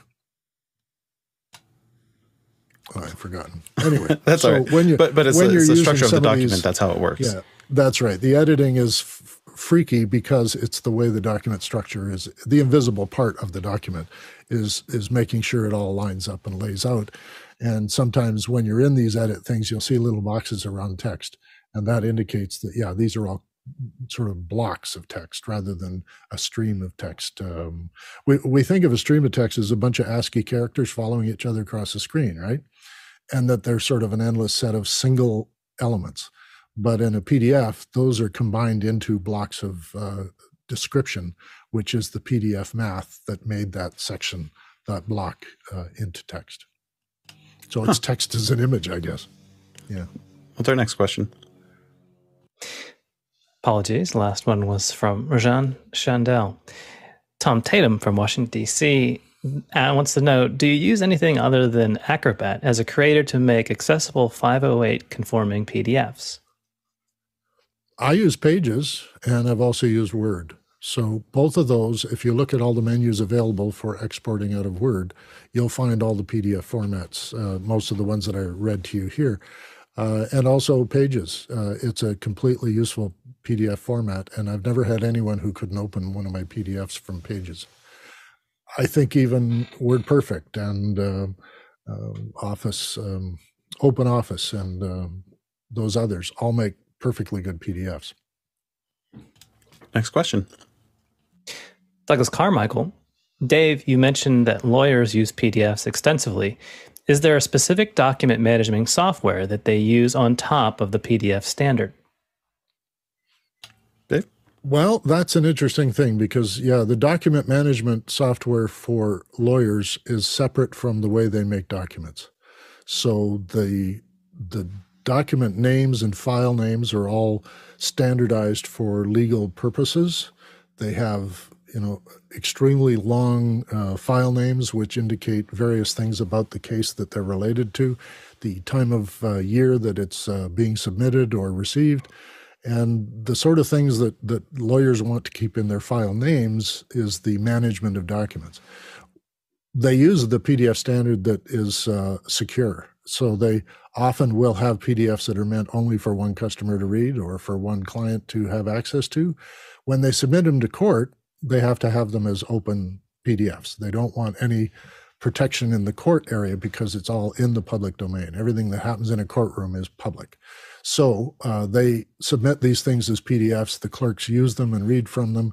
And if anyone needs to print things out, then they can do it quite easily. I think uh, they use specifically their um, uh, software is usually a, a sort of suite of things that are sold directly to law firms, and they must conform to the the Adobe standard and the PostScript settings, so that everybody's on the same platform. That nobody's got an advantage. When when we uh, some PDFs have like password protection on them, is that a standard as well as like is it a PDF specific standard or is it something that other tools are adding on top of PDF? That came from Adobe. Adobe adds that feature in all their PDF um, code. So you can secure it at various levels. You, uh, I think I mentioned before, you can make it so you can't print it. Well, that's easy. You can make it so you can't open it. You can make it so that you can open it and read it, but you can't have any of it. You can't screen cap it. Uh, you can't drag and drop uh, text out of it. So if you have an unprotected PDF, there are a lot of things you can do, which is to take that text and use it and paste it into other text documents. If you want to protect it, you go into the um, um, properties area and you go into security and then you develop passwords and then you have a menu of checkboxes of things that you want to secure with that password. I think there's also a uh, password time limit that you can have in some of the newer versions where this password's only good for six months or three weeks or you can set a sort of thing where this this document is now locked and unavailable to you after a certain period of time. Interesting. Next question. Alexander knight vancouver bc adobe acrobat has historically had a lot of critical security vulnerabilities. Is there it pushback on using it in certain environments? Not that I've heard. All the documents and environments that I've had to submit to have never said anything about security vulnerabilities. I, if there are news items on that, I'm not seeing them. I think one concern is some PDFs can have embedded um, JavaScript in them, I think, which can uh, run code on a computer, I think is where some of that security comes in. Well, Probably then it's a Java security issue, not a PDF, right? If you don't want if you don't want that kind of level of flexibility uh, with links, uh, certainly there's internal links in a PDF, but there are also links to go out. And uh, in order to provide uh, uh, an image preview of a link, you've got to be on the internet. And if you're on the internet reading a PDF, uh, the security of your system is is your responsibility. So I, I don't know that it's a security vulnerability as if as much as it is an operator or context for uh, transfer of files. Next question. Douglas Carmichael, would the Adobe PDF Reader still be the most reliable solution on macOS for filing and signing forms? Dave? Uh, yes and no. Um, the reader, yes, allows you to sign documents, but I have found uh, the little tool that comes into preview on Mac is more capable one of the fun things I was able to show people is that you take a uh, yellow sticky and a uh, sharpie and you sign your name on a piece of paper and then you go into preview and you say i want to add my signature to the annotation section and up comes a camera on your laptop or imac and you hold your signature up to the camera and frame it up and it captures it and then that signature is drag and droppable onto any document, any PDF document. Uh, it's how I've submitted my contracts for the last 15, 15 years, I think. Yeah. Alex? Yeah, Dave mostly covered it. I mean, the I I use Preview to sign documents. The nice thing now is that your signature is synced in iCloud. So if you're entirely in the Apple ecosystem, you can go from Mac to Mac to Mac or iOS devices, you can pull your signature down. So I find that incredibly valuable. Have you tried the initial form? Like in some documents, you have to initial each page. And no. Preview allows you to capture an initial as well. And then you can drag that into each of the pages. It's really okay. Fast. That's a great tip. I love that. What's our next question? Jack Ruppel from Breckenridge, Colorado PDF are traditionally text based, two dimensional, print based. What enhanced capabilities are possible? USDZ, audio, spatial audio, other device viewing, phone, tablet, theater screens, vision control, pull requests. Dave? Quite the list. Yes, they're mostly two dimensional. They come from printing. So it's understandable that all of their elements would be printing. One of the biggest challenges Adobe had was transparency. That is, you couldn't do a drop shadow on things until more recently. So then you have to have a certain version of a PDF maker that will allow for trans uh, transformations and trans uh, translucency. Uh, they do have a 3D object tool and I've never used it. I don't know if it supports USDZ, and I should look into that because it's going to be interesting if it will, uh, because that's a larger standard, not a, not owned by Adobe, so they might have to be licensing to it. Uh, yes, it does audio. I don't imagine it'll do spatial audio because it'll probably fold it back to stereo. And so if the metadata can't be handled, because it's this flat environment and it doesn't have the meta. Uh, it doesn't know how to decode the spatial. But, you know, that's not saying it'll never happen. Other device viewing. Yeah, go ahead. Um, for like audio or video, Dave, you said you can embed. Does the actual video or audio file become part of the PDF or is it just like a frame to reference some external file? It is, it's embedded like the fonts in the PDF and travels with it. Uh, which, when you're using video, uh, makes for very, very large files.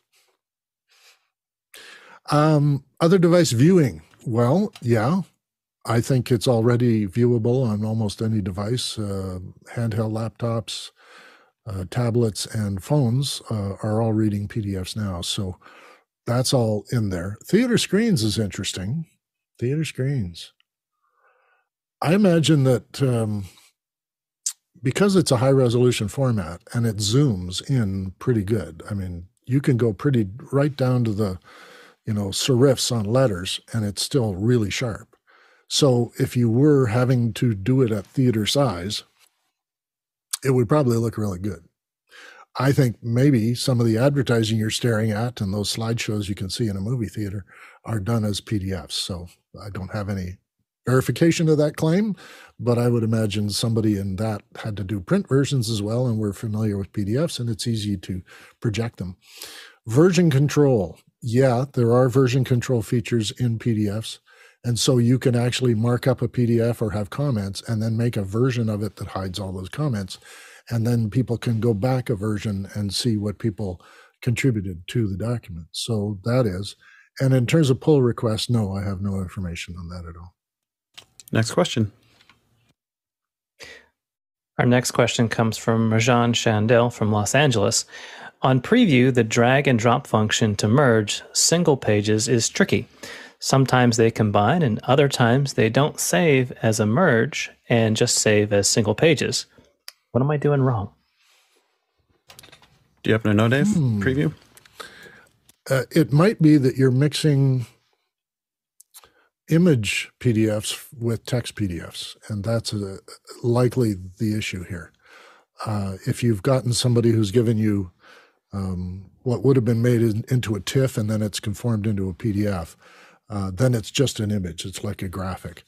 And when you put those things into uh, preview, it treats them a little differently than PDF. So if it's got PDF pages already and then it has a graphic and then it continues with PDF pages, it might not actually have the same number of pages on the finished version because it took it as a graphic that belonged on it on one of the other pages.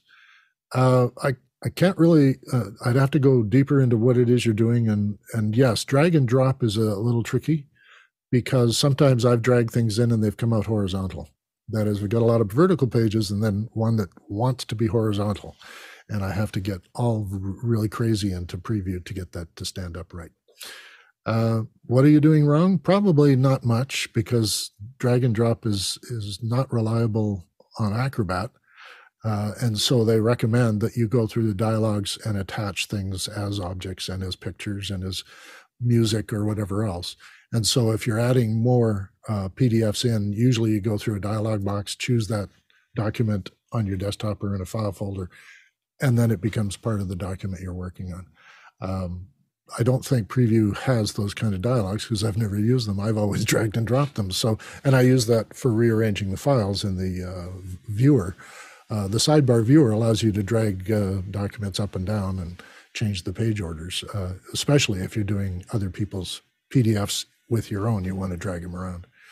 So yeah, keep trying it, and uh, maybe it'll uh, occur to you what the difference is between those two things, if they're graphics or if they're PDFs for sure. Yeah, I've had the same issue, Rajan, and um, I don't use Preview for that anymore. Another app I think I have on my iPad is called PDF Expert. Um, which seems to be a little more reliable. What's our next I think question? that's the one my sister uses is PDF. Oh, Expert. PDF Expert. Yes. Okay. Yeah. Next question. Alan Scott from Fredericton, New, Bur- uh, New, Brunswick, Canada, has our next one. Sometimes I get a PDF generation, generated by a website that won't print on my HP printer from my Mac. Any idea why? Yeah, I would go to see if there's any security protections on that, that it won't allow you to print. Um, and for me, of course, the only way to do that is to open it with Acrobat and see what it asks me uh, about the security. Do you want to change these security settings? And then you do. Um, uh, it would depend on the website and how how deprecated their version of PDF is. If it's a sort of uh, 1.7 and not a 1.9, uh, then your HP printer may be using a 1.9 driver and PostScript. and it doesn't like your 1.7 or your 1.5. So, uh, and the other side is your HP printer might not have the uh, drivers in it for reading and, and uh, unpacking the math that is that PDF. Uh, that would be the thing I'd look into is what how up to date your HP printer is and see if it needs an upgrade to be able to get drivers that will accommodate the new PDF formats. Next question. The next question is from me. I typically convert my invoice templates to PDF before submitting to clients. Are there any best practices for PDF invoices?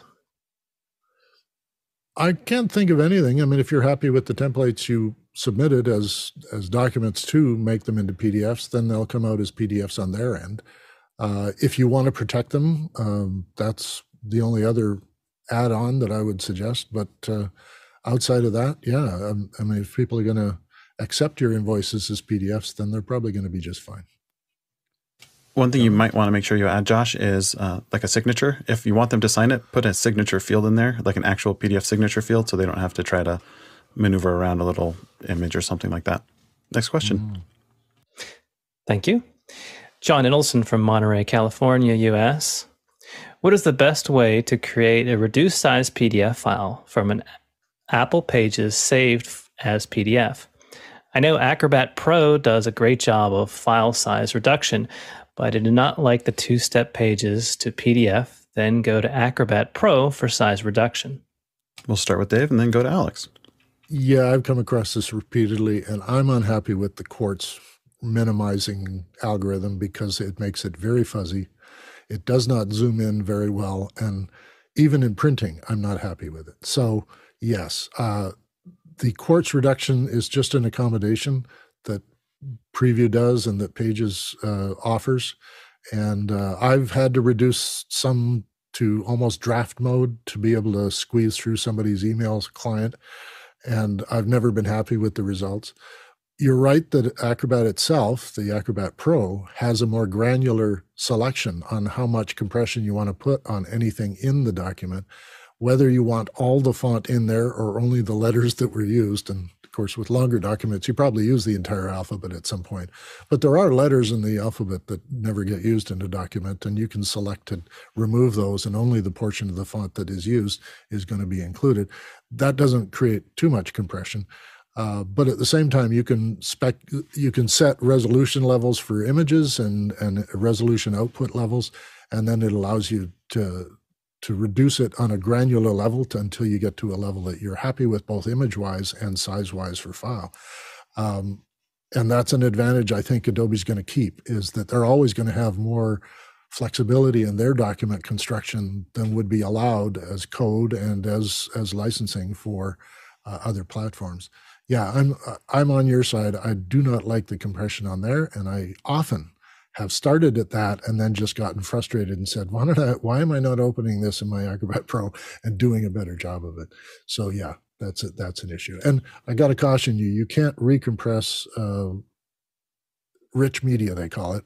So your audio can't be compressed and your video can't. And if you're using 3D objects, which I hope to try soon, uh, it may not compress those either. So it may be the things in your document, like the images, that you're going to have to go into and say, I'm going to, I'm going to let the quartz thing do its thing with my pictures and make them fuzzy. Alex? Alexander? Yeah, I've used the good, better, best compression that's built into Preview. I don't really like to do it that way, though. Uh, as far as file sizes, I gave up on sending attachments years ago. I've moved away from Dropbox. I got all my stuff on iCloud, and now with iCloud public sharing links, I can just put that into iCloud Drive, select share, make it set the permissions to public, and just send a link to somebody, and that's been working for me.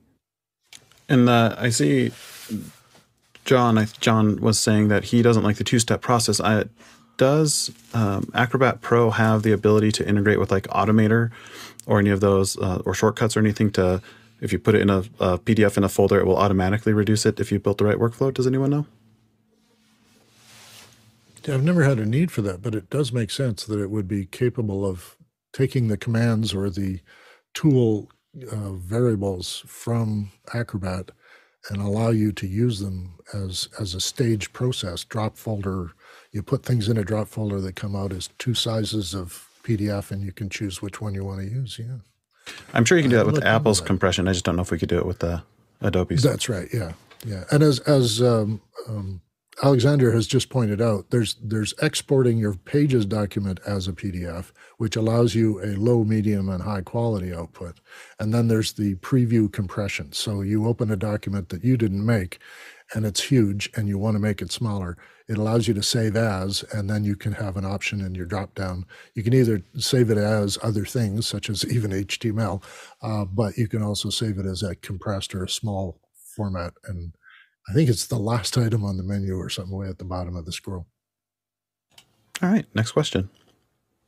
Brett Bilo from Appleton, Wisconsin. Will it ever be possible to generate PDF documents that are truly responsive and ditch its fixed width formatting that causes so many mobile usability issues? Dave? Yeah, that's sort of a philosophical question. It's a good one to look at because if PDF documents were stretchable uh, and uh, rewrappable and that sort of thing, it would be actually more useful to people. And also, if it were understanding that it's a mobile platform, it would allow for changes in contrast. It would allow for font sh- uh, shifting or shaping, and and PostScript should be able to do that because it's part of what Apple already does. So yeah, I think in at some point it's going to be truly responsive, and and it might even be um, a thing that's I wouldn't call it interactive, but it is for you to format like you would a, an ebook. Uh, you could set the parameters of how you want this all your PDFs to display, and it would modify the display and not really worry about the PDF itself. But you're right that PDF comes from print, which had its rules about how much space between lines, how much space between words and and gaps, uh, how you do uh, um, uh, margins, and uh, there are uh, for print purposes there are edge markings that you install on a page where to cut the paper. Uh, these are the the markings, the little square markings you sometimes see on boxes, and that is where where the cutter is going to cut the paper to make the book. And these are marked in on every page so that it lines up perfectly. Page as you flip through a book, it all stands in the same place as you look through it as an animation. All the words are going to be in that box. In our stretchable world of mobile and desktop and all the rest, it would be really interesting to modify the PostScript format to allow us a flexible document. I don't see why they can't do it, but maybe it's all about that tech and research. Alexander? Well, I th- certainly think there. Are, it's definitely something I think needs to happen. I mean, we certainly have on on smartphone devices now. We have processing power enough to do this stuff locally. So I definitely think it needs to happen. I mean, and I'll be fairly brief about this. I love the ubiquity of, of PDF as a technology, but one of the things that was always frustrating to me when uh, newspaper publications and magazine publications started to move towards digital, they were just basically spitting out a carbon copy of what they had in print on PDF, and it was never formatted for mobile devices. It was never mobile first. And of course, now Apple has their own format for magazine publications to try to solve this problem. So it's definitely something that needs a lot more work.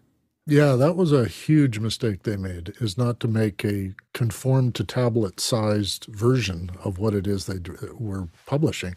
They virtually gave us the plates that they printed with as PDFs. And then you had to zoom in and pan around and it became a real chore to read anything and it didn't because in a in a newspaper magazine you can have an article that continues on the next page but it's in a different place.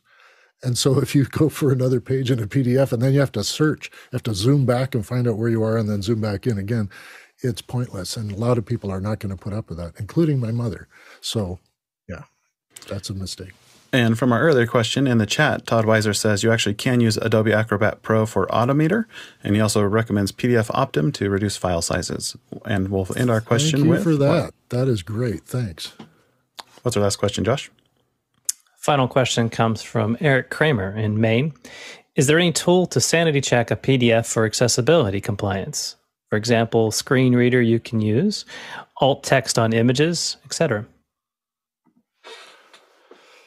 I'm uh, you know, you'd think I was a salesman for Acrobat Pro, but just recently, I was educated by Hershid and his friend Sarah, I'm going to say, Sandy. And uh, we were discussing something for something else. And I was sending them PDFs and they were reading them. And then they said, Have you run this through the tool that PDFs have for testing against accessibility? And I had no idea it was there. It's not a tool I needed to use. When I brought it up, it's a phenomenal tool. Now, in the other tools, prepress, you go through a prepress check and it gives you a whole lot of lists of things you're going to have to change if this prepress is going to work. And you work to go through each one and correct them. It's a lot like HTML correcting and that sort of stuff. And then this accessibility tool allowed me to go back and look at some of my early documents and see just how badly they were laid out and how poor my headings were and how they didn't conform. And so, yeah, the accessibility tool is right there in Acrobat Pro. I don't know of any other PDF tool that does that. So, the yeah, they will comply to make it reader friendly. They'll take image uh, tags, and I was actually we run out of time here, but I was prepared to do a demo of a tagging of a document, and it's actually the um, it's the office hours media workflow for editors that is coming up for NAB, and it was made as a PDF, and I ran it through the accessibility tool and it found that every one of the images that he captured on screen to show people how to do things and you know he's got arrows and boxes and things saying what your settings should be and none of them were tagged with an alt. And so you can go in very quickly on acrobat and put alt tags on that document and then save it again. And then you can put other comments on your formatting and details. So they're alt um, telling somebody that this is a heading not just another set of two or three words in a sentence. And you have to tag all those things.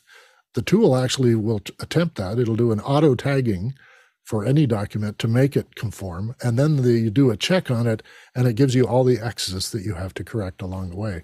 It's quite powerful. It's really fast. And I was able to actually learn how to use it virtually in a half an hour. And now I'm going to be using it as part of my routine to when I finish a, a PDF, I'm going to run it through a test. And correcting those things, they have a lot of helpful hints as to how you would do it and anything you need to sort of be coached on. There's a web link in the tools that takes you directly to Adobe's instructions on how to do that. So it was easy for me to go back and forth and find out how to do that. And this is very similar to how it does a comparison of files or to how to prepare for press. And preparing for press is extremely complicated because it starts with what kind of press are you going to use for this? And then the menus all change according to what that press offers. Uh, one of the big discoveries I made recently was that they've added a tool called um, Print Production, and in it, you can do an ink estimate. It's going to estimate based on your document how much ink it will use per version. And you can actually temp, uh, set densities for the, the ink. And you can actually zero out inks and then just use black, or you can mix the inks according to what your colors are going to be and just take everything back a little bit if you want to save on ink. So, in that sense, it would save on toner and, and home printers as well. You'd be able to reduce the amount of uh, ink that the, or toner that a document's going to need just to be reproduce, you know, 38 that you're handing out in a classroom. So, oh, those a lot to learn about PDFs. Uh, thanks yeah. so much, Dave, for being our guide today. Who knew mm-hmm. that you could do so many different things like embedding video and audio into PDFs? Not me until today. So, mm. thank you also, panelists who are here every day to answer our questions and provide insights. We're much smarter as a group than as we are as individuals. Thank you, back in crew, for making sure we all get to the right place, look presentable, and can focus on the conversation. It really does take a village to lead herd these creative cats. And finally, thank you, producers. There's literally no show without you or your questions. Couple quick reminders. Uh, John Preda will be having a f- live feed from NAB today in after hours at 6 p.m. Pacific. And next week, for the Education Hour, we have a special guest calling in from across the Pacific. Allan Carrington will be here to talk about learning design, specifically how to use his Padagogy wheel, and it is pad like iPad, to build lesson plans and identify appropriate learning activities using Bloom's taxonomy. It's going to be a great conversation. We look forward to seeing you next week and stay tuned through the credits.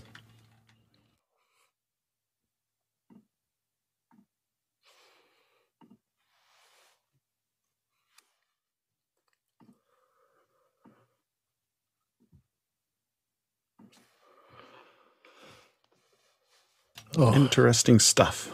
yeah. I had a um, a 22 page submission for that pharmaceutical company, which on which there was a video on each page. Um, yeah, it's 180 gigs of video, and uh, yeah, it was hard to make and hard to move around. But because we were submitting on a USB stick, which I have right here, um, we used a 256 stick and we got all our documents on there. So, and they had no trouble reading it when you know the instru- It came with a copy of the installer for Adobe Reader. So, but I knew all federal government people have Reader on their machine. But the company I was wor- working with had no readers. They used all the free readers.